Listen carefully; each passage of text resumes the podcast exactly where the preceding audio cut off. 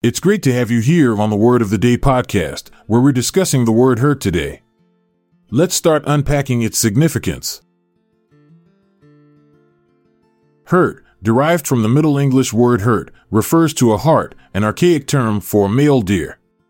This word is primarily found in the works of Geoffrey Chaucer, the renowned English poet and author of the 14th century. The term hert is considered obsolete in modern usage, but it provides insight into the language and vocabulary of the time. The etymology of hert can be traced back to the Old English word heard, which also meant a male deer. This Old English term further evolved from the Proto Germanic word heritas. The word hert was commonly used during the Middle English period, but as the English language evolved, it gradually fell out of use.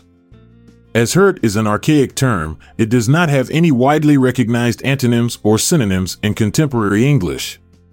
However, it can be understood as a synonym for hart, which is still occasionally used to refer to a male deer in poetic or literary contexts. To provide an example of its usage, one could say, in Chaucer's Canterbury Tales, the knight encountered a majestic hert while wandering through the forest. This example demonstrates how the word hert was employed by Chaucer to describe a deer encountered by one of his characters. In conclusion, let's examine a sentence that utilizes the word hert.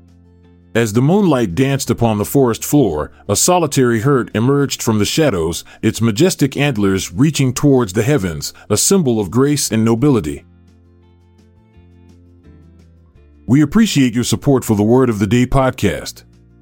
If you enjoyed this episode, kindly share it with your friends and family. Don't forget to check the show notes for the word credits and references. This is Montgomery Jones, signing off for now, but don't miss tomorrow's word. This podcast is produced by Klassic Studios.